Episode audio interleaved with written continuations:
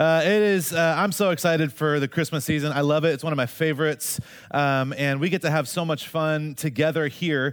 Um, but the thing that I love the most about Christmas season, uh, even with some of the chaos, because I know that it's not all uh, happy and bright and merry. There is some difficult things. Uh, some of us have had a difficult year. Some of us, uh, like I said, have difficult families or relationships or careers or different things like that. I know it's not always easy, but there's this there's this element of Christmas that at its very core, there's like this low level sense of, um, of of God's presence with us, of, of things being, uh, there's like a desire, a drive to be uh, filled with joy, to have hope. This, the, the, lights that you see everywhere on, on homes and trees. And, and there's just this aspect of Christmas that I think is, is so special. And ultimately, I, I really believe that that's because of uh, who God is and because of what we celebrate at Christmas. It's not just gifts uh, and parties and dinners, although those things are great, but they all point to something more significant. They all point to something more meaningful. Um, I had, uh, I've told this uh,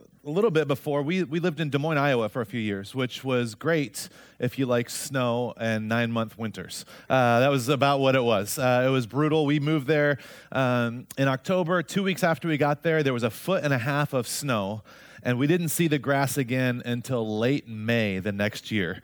Uh, it was insane. But there's this aspect of snow that's beautiful and, uh, and wonderful, and it's white and it's Christmassy. And for us, we were kind of new, and so we slipped a whole lot uh, on the sidewalks. I did all the cartoon things that, you know, like not growing up in that, I had no idea. I walked out of my door and full on did like the ice skating, like spinning around all over the place, and then fell into a snowbank. Uh, my wife saw the whole thing, so that was awesome.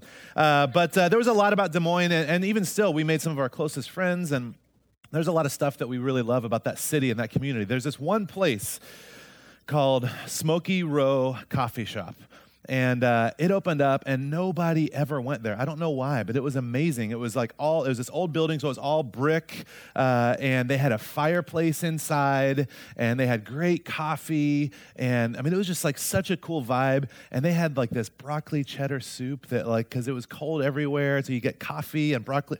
I don't know why it just turned into like a 90 year old man. Like it was my diner that i went to and i loved it and i went there all the time and people knew my name there and i could have whatever seat I wanted because nobody was ever there. Uh, I'm pretty sure I single handedly kept Smokey Row Coffee Shop in business. Uh, and I'm sure you guys have probably had a, a, place like that, a place that you loved. Maybe it was a restaurant or a coffee shop, maybe, uh, but uh, the type of place that you, when you go there uh, and you drink that coffee or you have that broccoli cheddar soup or you see that fireplace or those people or, or that view, whatever it is for you, do you guys have a place like that? Um, a, a place where you think, man, if I could just go there, I would have this sense of calm, this sense of peace. Uh, if I could sit in that coffee shop or if I could take in that view, uh, I'll calm down and everything will be okay. And it's always wonderful, but ultimately something happens with these places. Uh, oftentimes, something happens with these places and it gets corrupted somehow. In the case of Smokey Row, everybody started going. I think I told too many people how great it was. I would show up, I couldn't even get a seat. You can't imagine how angry I was. I couldn't get my broccoli cheddar soup. I was very upset about it. I get it. I know. I'm an old man. Uh, but it was like this crazy thing. It went from like my private escape to the most popular place in Des Moines. And it was always packed. And, and there was this sense of like, I shouldn't have told anybody about this place. I should have kept it for myself. Now everybody's here. I can't enjoy this. It's no longer what I, I loved about it. I can't sit by the fire. I can't, like all these different types of things. And I think that for a lot of us, uh, we have this, this aspect of, of places. Maybe it's like a place at the beach, maybe it's a coffee shop, maybe it's a restaurant, maybe it's a home, but there's a place that you associate with calm or with peace. And I think that we have always associated peace or a sense of peace with a specific place. Since the early days of man, uh, people have searched for and created places where they could make peace with God. Uh, this idea of peace was always something they were trying to figure out okay where are we going to build this altar? What are the holy mountains? Where's the where are the temples? Where are the places where we can make peace with god? And this is the ultimate form of peace. I mean this is a sense of it, the idea of peace is that everything is, is as it should be. Everything is right Uh, and this is kind of what we celebrate. This is what we love about Christmas, right? It kind of feels like it's a chance to, that everything is right again. You have everybody back home for Christmas. You have the, the perfect meal. You watch that movie that you know loves and you know every single line and, and all these, everything is right. It just kind of feels a sense of, of peace. And people have been searching for this, trying to make peace with God for years and years. And the thought is that if God and I are good, then everything else will fall into place.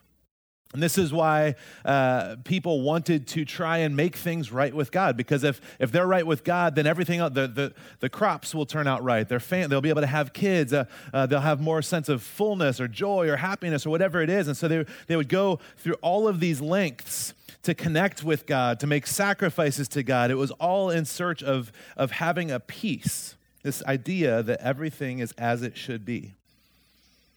And so the question was, where would you where would they, where would we find this God so we can make peace with him?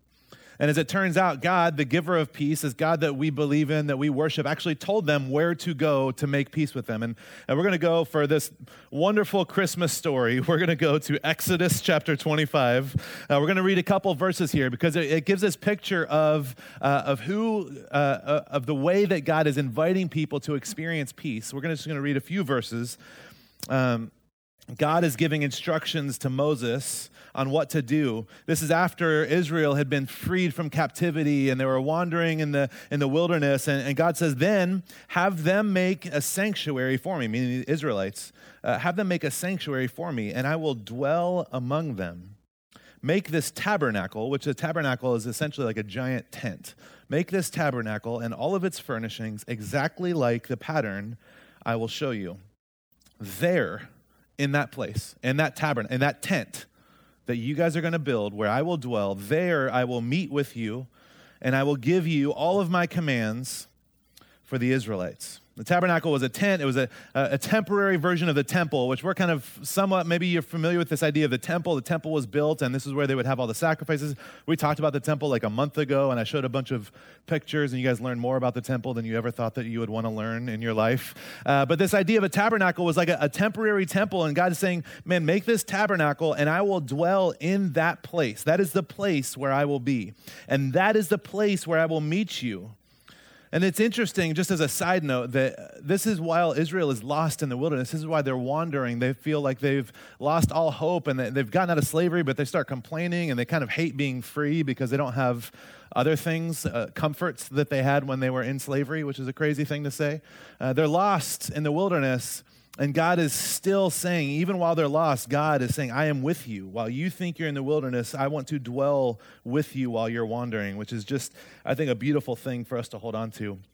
Eventually, the Israelites build a permanent temple, and it's where people would travel from all over to find peace with God and peace with themselves. Jewish people would travel all over to make the sacrifices, and, and there was these different festivals and feasts. In fact, the Israelites' year consisted of seven different festivals that would include a series of pilgrimages, uh, of sacrifices, of parties, and of feasts that all took place at the tabernacle or at the temple. So all of the, all of Israel, all the Jewish people would make these journeys to go back to this place where they could find peace.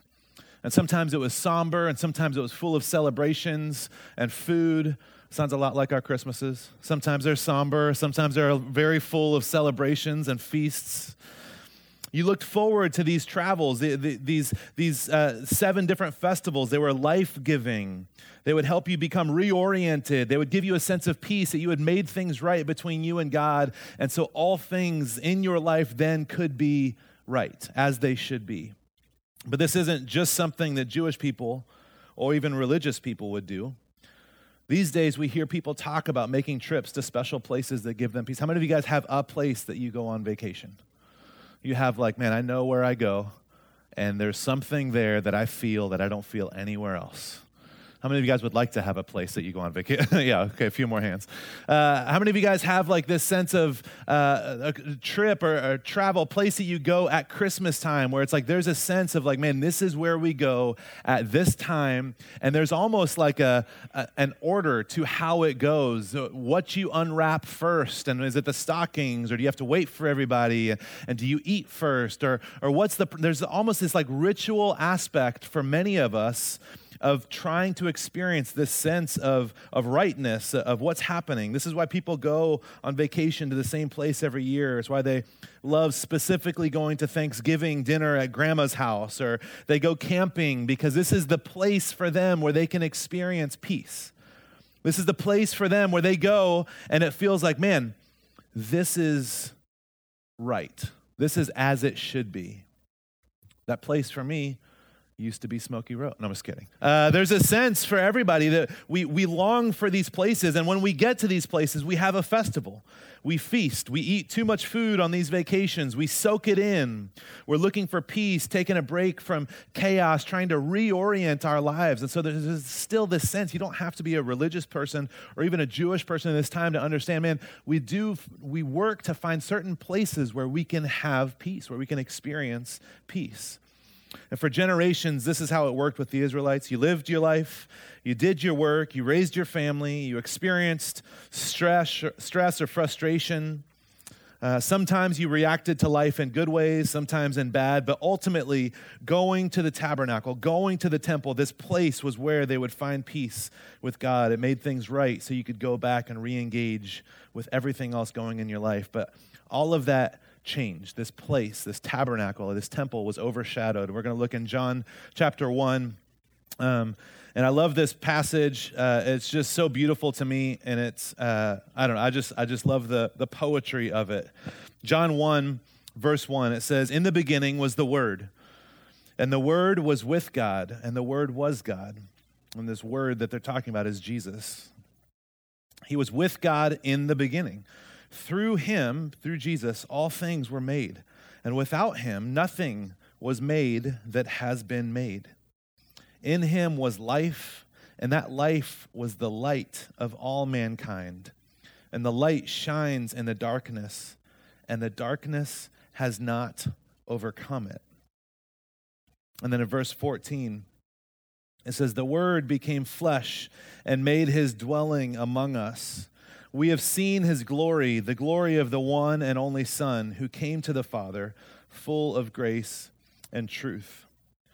This verse, the word became flesh and made his dwelling among us. This, this word that uh, is translated, the English word is dwelling, but the, the Greek word is this word skenou. You're welcome again. Uh, but there's two ways to translate that word, and we translate it into dwelling. But does anybody have a random guess of, of the other way to translate that word? It would be tabernacle. It's the same word that they have used. This, this idea of God instructing them to build a tabernacle, and that's where He would dwell with them. And this is the place where He would meet with them. And, and in this very beginning, the opening verses of John's gospel, he's talking about from the beginning of time, Jesus has been a part of this thing, but the, the word became flesh, and the darkness could not overcome the light. And He made His dwelling, He tabernacled with us. We didn't have to go to a place. We didn't have to go anywhere to find him. He came here and set up a tent. He came here and dwelt with us in our chaos. And we didn't have to go to a holy mountain or go to a island or go camping or go to a coffee shop or whatever it is to find our peace. But peace essentially came to dwell with us, to find us, to search for us. This beautiful story unfolds I love the picture that is painted here. It's, it's not random, that God's presence is no longer symbolized by or confined to a tent, but God's presence is in the person of Jesus. At Christmas, his dwelling is made among us. You don't have to go to a place, you don't have to go looking for it. It has come looking for us. Peace isn't found in a place, it's found in a person. This is the learning that we have to try and hold on to in our lives because by default, we assume it's a place. I think the, the majority of us, when we think of like, man, how can I just experience some sort of peace? You're thinking of a place where you can go. And maybe for some of you introverts, it's like, yeah, home. That's where I can experience peace. Home and you not being there would be very peaceful to me. Uh, but for many of us, we think of a spa or trip or all these things that I've said, and, and it, we always just kind of go to associating it with going to a place. But the only true way that we can experience peace or feel peace or know peace is, is when we understand that we find that ultimately in a person, in the person of Jesus. People in Jesus' day struggled to understand this. They struggled to believe it, and they, they continued going to the temple. And all through Jesus' life, there was all these arguments and conversations about the temple, and he would say things that kind of made people think that he didn't really care about the temple. And he said that the temple was going to be destroyed. And they're like, You're crazy, man. You have no idea what you're talking about. But people were still going to this temple because they, this was the place where they still felt like they could experience peace, even though Jesus was with them walking alongside them, healing them, feeding them, teaching them, caring for them, providing for them, they still would go to this other place because in their mind, that's where they would experience peace.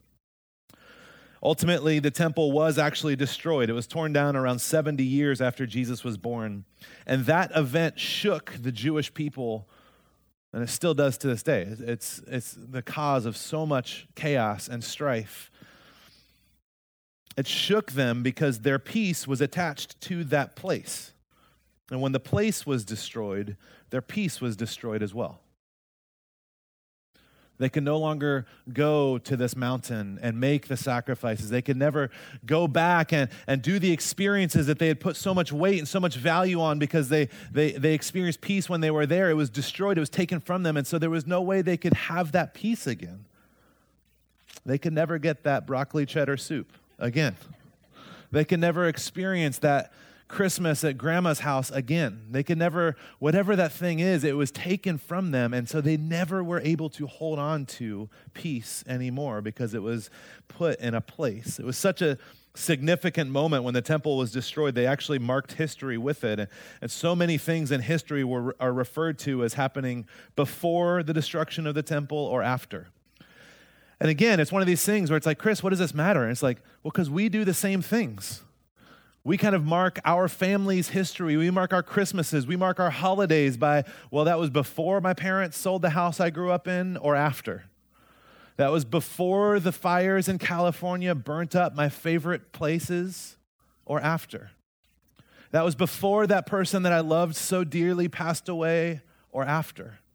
We have these, these things in our lives that are these mile markers, and, and so many of those things, they actually, we've attached our peace to those things, and, and ultimately they will fall or fail or crumble or, or whatever it might be. And when we attach our peace to a place, it becomes problematic for all of us.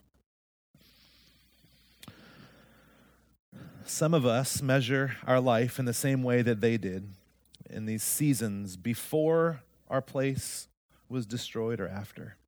And there's places that'll bring us peace, and there's, there's, no, there's no problem with finding or experiencing peace at some of these things. It's not like you guys have to go on vacation and be stressed out, uh, unless you have kids. That is a requirement. you do still have to be stressed out when you're on vacation with kids. But uh, just like the temple, all of these things can be destroyed, but God's dwelling among us cannot be destroyed. It can't be taken. God's peace transcends all understanding. It doesn't make sense compared to the peace that we can experience in this world. John 14 says this, and Jesus is talking. He says, Peace I leave with you, uh, my peace I give you. And I don't give it to you as the world gives saying the world is going to try and give you peace in, in all these different ways through money or food or people or power or strength or, or whatever it is. And these are all things that can give you a sense of peace, sure, but my peace I leave with you, and it's different than all of that because my peace can't be taken from you. My peace can't be torn down. My peace can't die.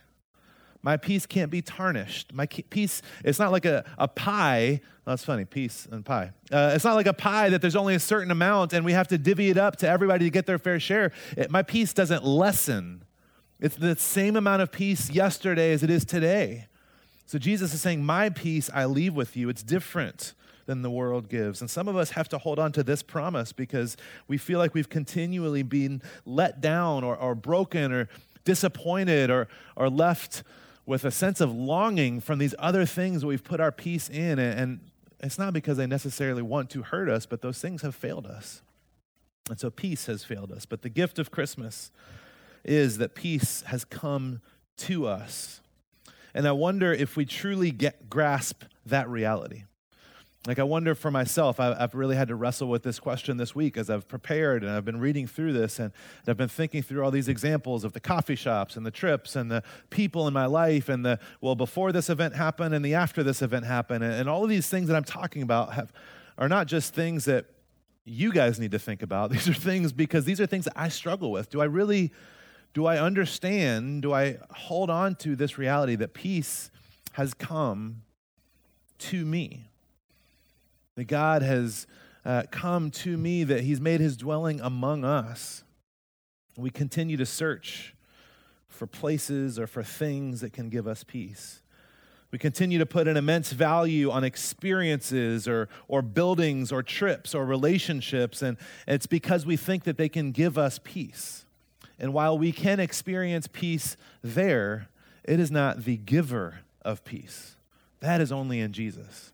That's what he says in John 14 My peace I leave with you.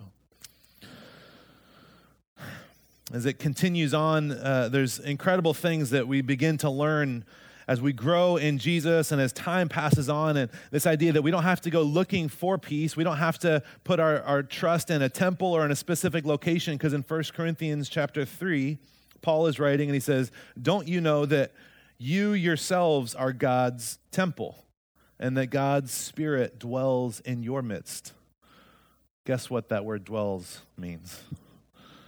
Tabernacles. God is in you. There's a place when, way back in Exodus, when people were lost in the wilderness and they were worried and they didn't know what they were going to do and how they were going to eat and what was going to happen in their lives and where were they going to sleep and what does it mean to raise a family while you're on the run in the desert. And, and God says, build this tabernacle and I will dwell with you. And in that place, I will speak to you in the middle of the wilderness.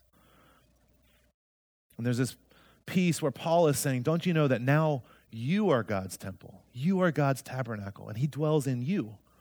And He will speak to you in the middle of your wilderness.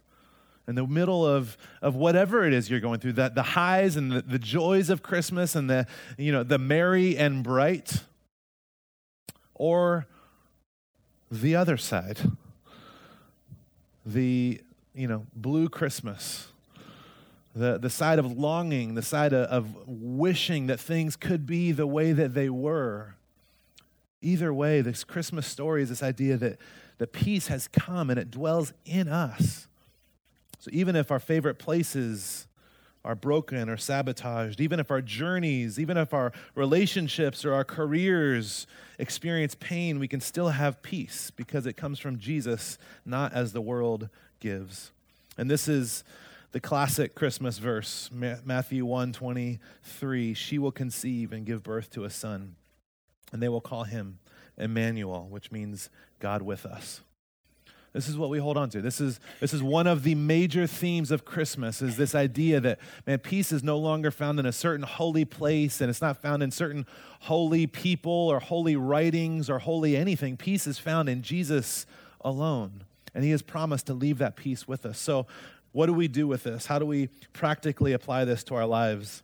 Uh, there's a passage in Philippians chapter 4 uh, that I think helps us a little bit with this. It says, Do not be anxious about anything but in every situation, by prayer and petition, with thanksgiving, present your requests to God. And the peace of God, which transcends all understanding, again, there's this consistent verbiage that says God's peace is different than what you have experienced or what you understand. The peace of God that transcends all understanding will guard your hearts and your minds in Christ Jesus. There's another translation of this uh, where it says, um, But in every situa- situation, by prayer and petition with thanksgiving, present your request to God. There's another translation that says, um, oh, I lost it. Shape your worries into prayers. And I love that idea. There's a sense of like, uh, man, if I give you three seconds to think about something that you're a little bit worried about, everybody have it? Okay. So we have these things that are infiltrating our minds all day and all night and at home and at work and whatever it might be, these worries. And left on their own, they are just going to continue to accrue and fill up in our minds and in our hearts. But this writer is saying, shape those worries into prayer. So take those and, and reshape those and send them back out. Like all I thought about all week long was this idea of like, taking a piece of paper and turning it into a paper airplane. And it's like, oh, cool, a piece of paper. And then you just like throw it back out. It's like, What is the worry? What is the anxiety? What is the stress? What is the, the, the strain that is going on in your heart and your mind? And, and Paul is saying, man, take those and, and shape, turn those worries into prayers and release them. God is the giver of peace, the peace of God. It transcends all understanding and it'll guard your hearts and your minds in Christ. So when we feel anxious, when we feel worried, when we feel fearful or forgotten, when we feel anxiety about what Christmas or the holidays might mean, or being around certain people or family members, or missing certain people or family members, or whatever it might be for you, the joys and the pains that come with life in the wilderness, the journey that we're all working, walking on. The consistent thing with God is that His peace dwells among us and he will not leave us on our own. Christmas marked the moment where peace came down from the heavens and it became available to all of us everywhere. Peace on earth, the angels sang, and goodwill to men. Let's pray together. Heavenly Father, we thank you for this time. We thank you for the um, promise of your presence with us. God, for some of us, this may be a difficult thing to understand or maybe even to believe. Maybe we've, we've not felt that before. We've, we've hoped and we've prayed and we've longed for that, and, and we've struggled to experience peace in our chaotic lives. Uh, for others of us, we didn't even know that it was an option to receive peace from you um, that would be transcendent above any other type of peace that we could experience from the world around us. But God, for wherever we're at, for each one of us that are in this room this morning that are facing kind of down the, the field two weeks out from Christmas and, and things continue to speed up and, and parties and gatherings and, and people and shopping and, and the chaos of the holiday season ensues, God, would you help us take a step back and realize that nothing, no one, no place, no thing can give us the peace that we truly long for except for you. And the gift of Christmas is that we receive and we can experience that peace in the middle of the chaos of our lives. Things don't have to calm down for us to feel your peace because you give it differently than the world gives. So, would you be with us over the next few weeks? Would you help us learn to trust in your peace, not the peace of a place or a thing or a memory or a hope, but the peace that can only be found in you. In Jesus' name, amen.